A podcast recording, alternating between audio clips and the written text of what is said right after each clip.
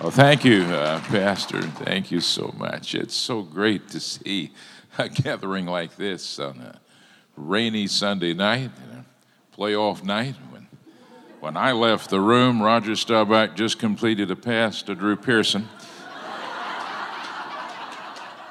he, he, he faked to Walt Garrison and then brought back. Oh, wait a minute, that's the other game. All right. Now, it is good to be here. I've enjoyed all the day long the wonderful praise and worship this morning. Surely the Lord inhabits the praises of his people, as well as this evening, fellowship with the pastor and the first lady and the staff and all of you. It's a delight uh, to be here. Don't often get the opportunity anymore to preach Sunday morning and Sunday night. Sometimes I do revival services over a period like Sunday morning and Monday, Tuesday, Wednesday, Thursday night. Remember, I was at a church not long ago, and there's a danger of preaching more than once. As somebody came out the door and said, You know, Joel, we all feel the same way about your preaching. And I was waiting to hear what was going to be and said, We feel like every sermon was better than the next one.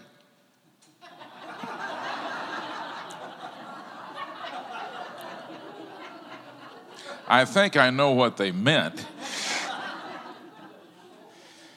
oh, it's good to be with you.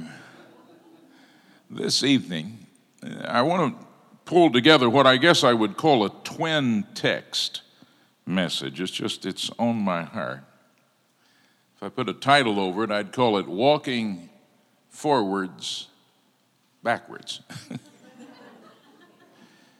over in Isaiah 51. Uh, the prophet is writing to God's Hebrew people who'd been carried away, carried across the desert to Iraq. That's what it was, Babylon. They're despondent, and he writes to them Listen to me, you who follow after righteousness, and you who seek the Lord. Look to the rock from which you were hewn, and to the hole of the pit from which you were dug. Look to Abraham, your father, and to Sarah, who bore you. For I called him alone and blessed him and increased him. Prophet says, Look back, look back. But I'd like to twin that tonight with a word from the Apostle Paul in the New Testament, Philippians 3:14. Paul says, uh, "Brethren, I I don't count myself to have apprehended, but this one thing I do, forgetting those things that are behind." I press forward to the mark for the upward call of God in Christ Jesus. Now, wait a minute, Paul. You're a Jude and you read Isaiah. He said, Look back to the rock from which you were hewn and to the quarry from which you were dug. And yet, Paul, you just said, forgetting those things that are behind. Pliny Wingo was from here in Fort Worth. You may not remember Pliny Wingo, but Pliny Wingo holds a record. He holds the record for backward walking. 1931 is the height of the Depression. People discouraged here in North Texas. Pliny thought he would do something to grab people's attention, so he announced he was going to walk around the world backward. so he left here in Fort Worth and headed toward New York. Course, he had to get on a ship to, across the ocean. Got up, walked across Europe backwards. It worked till he got to Turkey, and the Turks told him to turn around, not to go any further. But he made more than 8,000 miles, almost a third of the way around the world, walking backward. You could look his picture up, Google it, not right now, but he. Uh, had a kind of a rear view mirror on his glasses, and he walked backward. And he, he uh, must be good for you. He lived to be 97. He's buried up at Wichita Falls. Pliny L. Wingo holds the backward walking record. You know, you can go to a website, there's actually a backward Olympics. There's even a site that says walking backwards is good for your health. They do warn you that you run into a lot of things, but that's a whole other thing. You might say that Pliny walked backwards, forwards, or you could say forwards, backwards. These two texts grab my attention because as a, as a Bible reader, I take every God breathed word seriously and Isaiah told those Hebrews who'd been carried off the nation in exile, Look back to the rock from which you were hewn. That's a metaphor, figure of speech for Abraham and Sarah. But then Paul says, forgetting those things that are behind, get a case of spiritual amnesia and look forward. We call this a, a paradox. A paradox are two statements you have to hold on to both of them. They appear to be contradictory, and yet there's something about them that is deeply satisfactory. There's anything about a paradox, you can't average it out. if you ever think about that, if you averaged out looking forward and backwards, you'd be looking sideways. and that's not what he meant. You know, there's that kind of swoosh, you know, that, that Zen symbol, remember? Black and white. You, you know, that swoosh is black and white. It, it, it's, it's not gray, and you can't average out a paradox. You have to hold both things at the same time. So let's take a look at this because there's something in it for our life. We live in a faith of paradoxes. Jesus said, if anyone would save his life, what?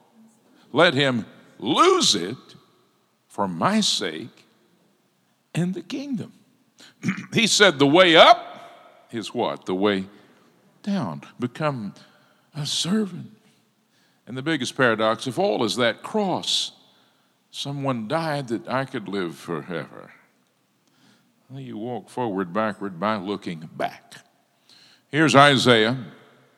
The Jewish people of his day had been carried off. Literally, the temple of Solomon had been destroyed. It rests in ruins and rubble. They couldn't observe their holy days. Their whole community was wiped out, and they'd been carried across the desert 600 miles, and they were living in FEMA trailers down by the Tigris. they were. They said, How can we sing the Lord's song in a strange land? and there was no exit for them. Everything that God had started to do with Abraham and Sarah 1500 years before was gone. And life had written over it no exit. So he writes to them. He says, Look, look back. Don't look back 70 years from when you got carried off. Don't look back 500 years to King David. Don't look back 1400 years to Mo. Look back all the way to what I did with Abram and Sarah. Now that's a comparison and a contrast because they had been carried back to where Abram started. He started in Iraq. You know, when you look at the news and you see the Iraqis on the news, you're looking at exactly what Abe looked like. He said, Don't look back a little ways, look way back. It's a comparison. You are where he was. And he was one man. In fact, that's emphasized in the Hebrew. And here's the first time, ladies, that Sarah occurs outside the book of Genesis one man and one woman. And they were 99 and 90 when they had baby Isaac. Look back. He said, If I could start with one man and one woman, 99 and 90, and give them a baby, don't you think I could start over with you? yeah, that's one of the funniest stories in the Bible. Did you ever think about that? Here's Abraham and Sarah. They're down at the doctor's office. Somebody's sitting in the waiting room, looks at Sarah and says, Oh, how sweet for great grandmother to come down here. Sarah says, I'm not the great grandmother. oh, well, I'm sorry, grandmother. I'm not the grandmother. End of conversation. and to these people who were discouraged, there is a comparison. If I was able to take one 99 year old man and 90 year old woman and start a nation more numerous than the sands by the seashore, don't you think I can start over with you again? Somebody here tonight. I don't know, just couldn't be several hundred people without somebody feeling like you're in a situation where there's no exit. You just don't see a way out. God says the same thing to you. He says, Look back to what I've done in your own life, in the life of your family, in the life of godly people around you. Look back. There's somebody here, even though you may be low, you remember faithful family members and friends. I've been up and I've been down, I've been level with the ground in 52 years of preaching. Started preaching when I was two. No, not really. 52 years. You know what I've done? Just, just come close to me. I've thought back sometimes about my grandfather, Henry Newton Selby. He was saved as a middle aged man up in Gainesville, Texas. He'd been a tough Texas farmer and rancher. I remember he and my grandmother used to walk around singing hymns in a little farmhouse, singing them to Jesus. I thought Jesus was right there next door. I thought he was in the house. I look back to that. God's privileged me to preach all over the world, but sometime when I've been discouraged, I look back to Miss T.L. Williams, who taught 10 year olds at Connell Baptist Church on 4736 Bryce on the west side of Fort Worth. She was a farm woman without education, but I remember sitting there in that little Sunday school room, and she talked about Jesus so much so I thought he was about to come in the door. And I look back. And I'm discouraged sometimes, I think about Hal Kuntz. He used to work downtown Fort Worth in the old Monty's warehouse. It's not that anymore. Five days a week on those hard concrete floors. But he taught junior high boys. And if you missed Sunday school, he was at your door before church. He was. Wanted to know where you were. We sat there and squirmed. We were a terrible bunch to have to teach Sunday school. I remember one time one of us, we used to have clip on ties. Remember those? I remember a kid cut my clip on tie in two with a pair of scissors. We, it was a holy bunch of folks, I'll tell you. I look back. When they were discouraged and thought there was no way out, Isaiah said, Look back from the rock which you were hewn, from Abram and Sarah and see what I did. I took one old man and one old lady who went without knowing where, and who believed me without knowing how, and waited on me without knowing when, and I made a nation out of them. If you're a person of faith, you can look back to the rock from which you were hewn that is back to God's faithfulness in your past life. The pastor mentioned an autobiography I wrote. I had an episode right in the midst of my ministry that was very derailing and disappointing. I left one of the largest churches in the world. Uh, just walked out, not because I had to, but because God told me to. Move from a big house to a tiny apartment, went from a big salary to no salary, and became a door to door funeral salesman for Greenwood Mount Olivet. That's a worthy occupation, it really is. Uh, if you're a little depressed, it may not be the best thing to do. Uh, nobody wakes up in the morning and says, hey, let, let's buy a funeral today. Do you know what?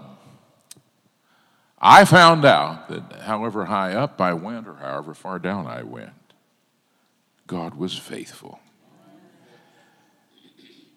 And he gave me back more than uh, I ever lost.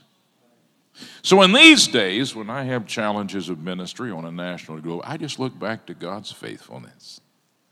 When I stood at the corner of Ridgmar Boulevard and Ems Road with my funeral sales kit in the hand and knocked on the first door,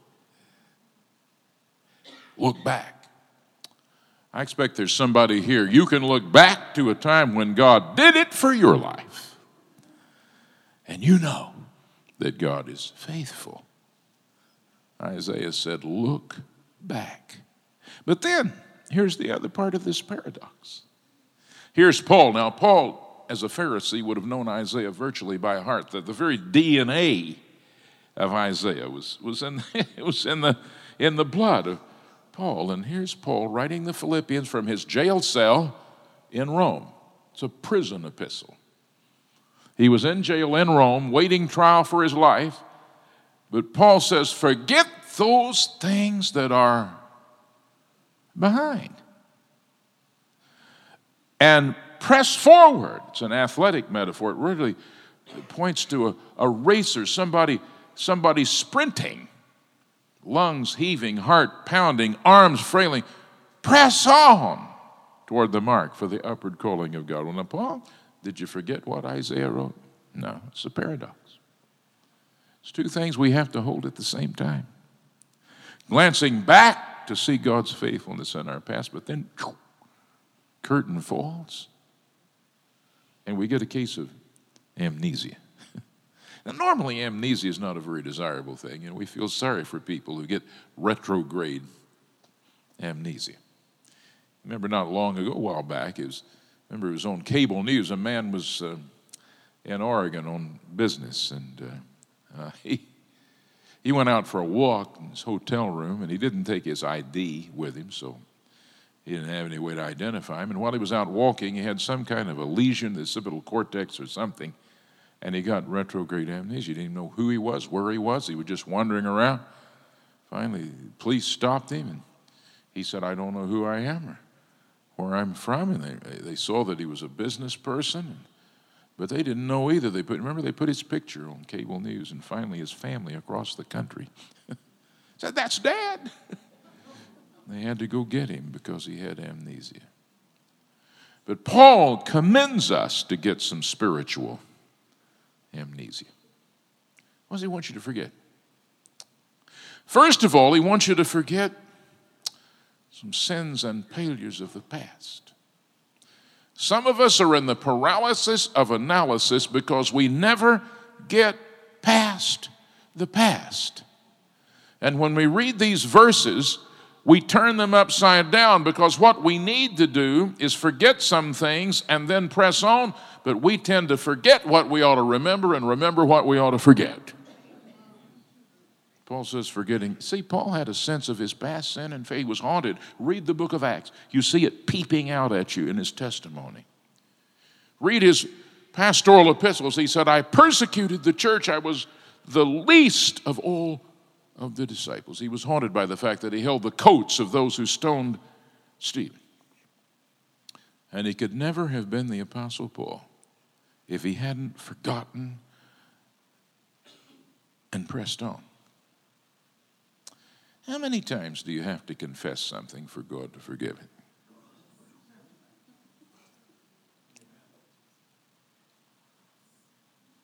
Anything hard about that? if we confess our sin, He's what? Faithful and just to forgive us and cleanse us. It doesn't say if you'll feel bad about it for three years. Then confess it and then don't believe God heard you and spend three more in a funk. No, if we confess our sin. You see, God is in the business. Well, let me, let me put it this way. Uh, when, when they have to shut down a nuclear power plant, that radioactive material still has enough radioactivity to kill a human being 10,000 years from now. You don't just put that in a trash bag. They had to find somewhere to put it. So they go to remote places and they dig deep and they hide it. Some of it's up in the panhandle of Texas, way up there. But then the scientists got word what if somebody's digging 10,000 years from now and they dig into this stuff? Well, let's, they said, let's write an inscription. But what if the world lasted 10,000 years and nobody can read English or German or French? What are you going to do? So they came up with a pictogram that anybody, anytime, if they look at it, they'd understand it means don't dig here. God was in the original pictogram business. It's the cross. And that cross says, don't dig here. When sin is confessed and repented, press on. But you know what else, Paul? I think when he said forgetting those things that are behind, Paul had some fights. It's very interesting. Read about it. He had some real fights, see. There, after the first missionary journey, remember John Mark got homesick, went home, and Uncle Barnabas said, Well, let's take him on the second journey. And Paul said, No, he's a quitter. Barnabas, who son of consolation, I'll give him another shot. Paul, no. And they had a fight. I think that haunted Paul. That the son of consolation who introduced him to the church, he had a fight with him and they split up. Paul even had a fight with Peter. Read over in Galatians 2, it was at the Jerusalem conference. They, they didn't know what to do with the Gentiles. And Peter wasn't quite sure either. So, so when he was with the Gentiles over in that corner of the lunchroom, uh, he'd eat a bacon sandwich. Ham casserole. But then they showed up from Jerusalem, the Jews. He, he left them and he said, Well, the popular kids in the restroom, uh, in, in, in the rest, in, in, in the dining room are over here. And he went over to the Jews and he ate lox and bagels. That is, he was, he's playing games. And you remember, Paul confronted him, confronted him to his face about that kind of duplicity, and, and they had a fight. Some of us can't move forward in the life of faith because we can't forget some past battles. And we play them like a tape in our head over and over. And I think when Paul said, forgetting those things that are behind, he said, I had to get over what happened with Barnabas. I had to get over what happened with Peter. I had to get over John Mark leaving us. you know, some people just can't get over bitterness, and it's a canker in the soul. I, I heard about this. Uh, he's a salesman, he's a guy, went into a diner. He, he was sour, bitter. He said, I want two eggs, one fried and one scrambled. Snarled out at the wait staff, and she turned in the order and kind of with some fear put it back in front of him and said, he said, That's wrong. And she said, What's wrong? Said, You fried the wrong one. he got up, walked down, walked down the street to another diner. He, he met his match. Wait staff there was mad as could be. And, what do you want? He said, Well, I want two eggs, one fried, one scrambled. it's the craziest order I ever had. Good it in. About a half an hour later, she, she threw it out at him. He said, Look, I'd like just a little bit of sympathy. And she said, If I was you, I wouldn't eat those eggs.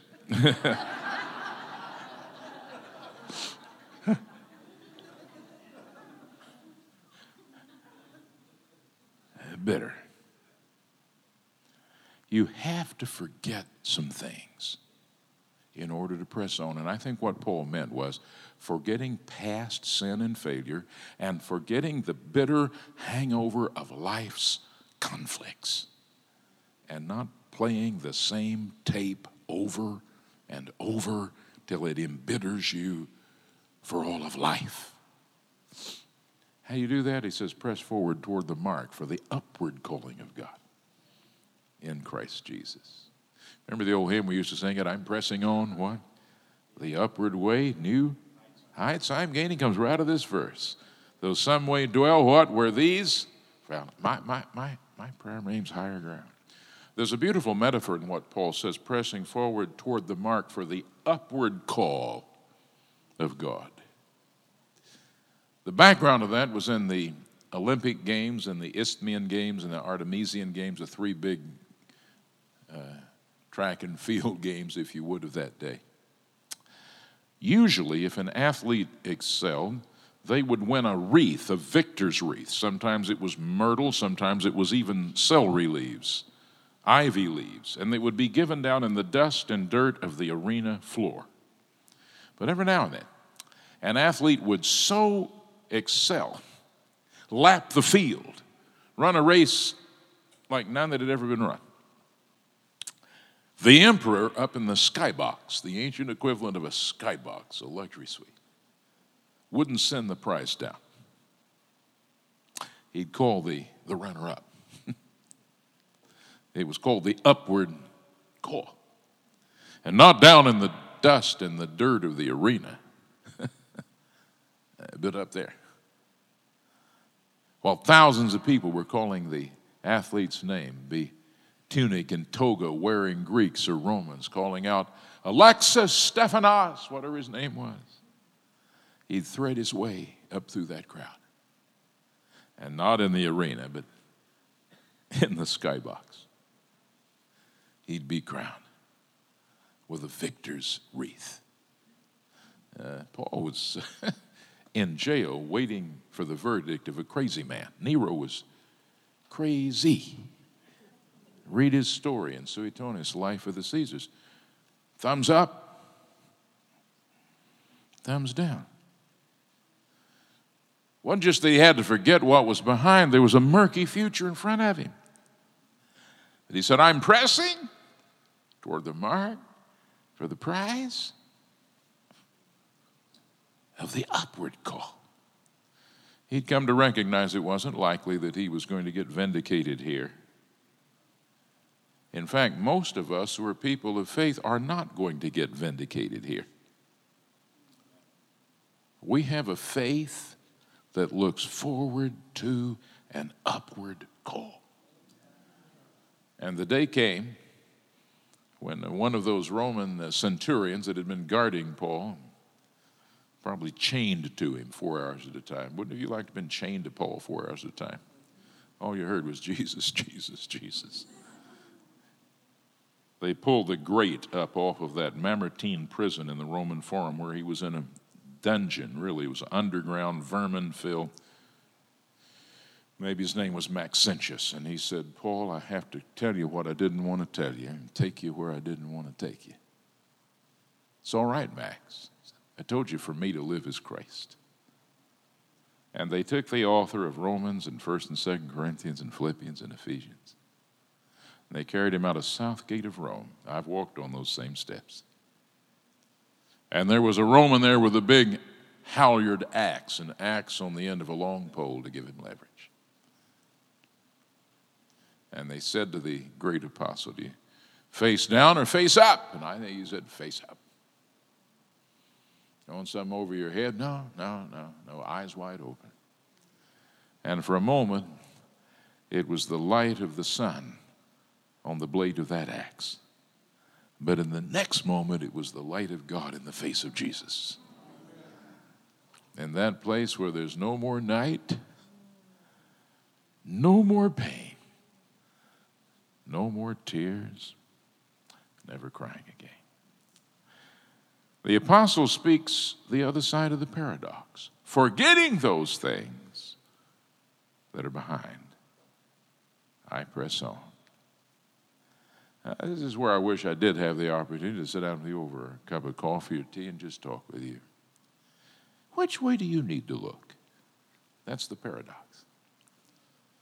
Somebody here tonight needs to remember God's faithfulness in your past. If you would just look to the rock from which you were hewn and the quarry where you were dug, and let the Holy Spirit remind you you know that hundreds of times that you know about, He's delivered you. And that doesn't count the times you don't know about. When you've gotten to an intersection 10 seconds early or 10 seconds later and He intervened when you could have walked into a convenience store 30 minutes early or 30 minutes later and you would have been in a dangerous situation. You don't even know about that look back. But then somebody here, melancholy, as all you do is look back. To you, the Holy Spirit is saying, forgetting those things that are behind, press on. And that's how you walk forward backward. Would you bow with me for just a moment? I'd like every head bowed, every eye closed. As our musicians come, I just I just want to ask you to simply ask God a question tonight. Which way should you be looking? It's a paradox. Here and there across this, there's people who need to remember God's faithfulness in the past. But there's others who need to be liberated, rescued, set free from looking back. The way for you is forgetting behind, pressing on toward the mark. Now, Lord, for these precious sons and daughters of the kingdom, please, O Holy Spirit, breathe this evening. Blow like a wind on us, flow like a river through us, glow like a fire in us. O God, for those who've forgotten your past faithfulness right now, bring up scenes to them. Bring before them dangerous moments, sick moments, impossible moments from the past, and show them how you delivered them. And then, God, for those who are chained and manacled and fettered and handcuffed by the past. Set them free. And grant that they would press on. Take you at your word. If we confess our sin, you're faithful and just to forgive us from all unrighteousness. Lord, keep them from trying to dig around at the foot of the cross to pick back up what you've buried. And then, Lord, the day's coming. The day's coming, it might be the, the shout of the archangel and the blast of a trumpet. And we'll be caught up with you, or it might be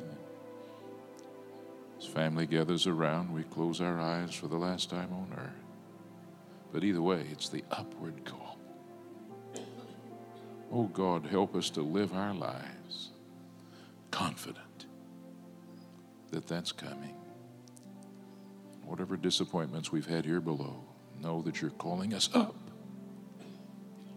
into your presence to the crown of life. Now, Lord, this isn't the last day of an old week, it's the first day of a new week and with the fresh week before us in confidence and strength. Equip us to move out from here, knowing what it's like to walk forwards, backwards. In Jesus' name, Pastor.